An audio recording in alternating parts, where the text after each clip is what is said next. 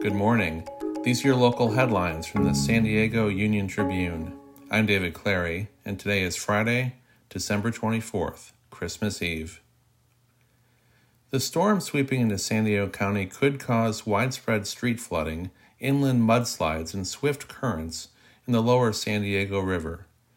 The system is expected to drop at least two inches of rain at the coast and up to four inches across many inland valleys and foothills, notably spots like Julian and Alpine.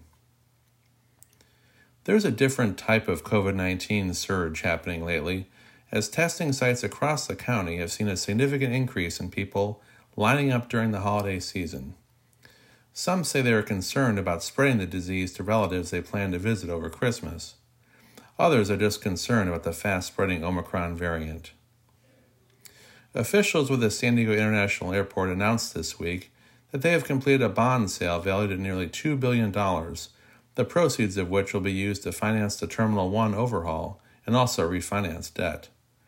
The 1960s era Terminal 1 will be replaced with a new 30 gate facility, along with planned airfield improvements.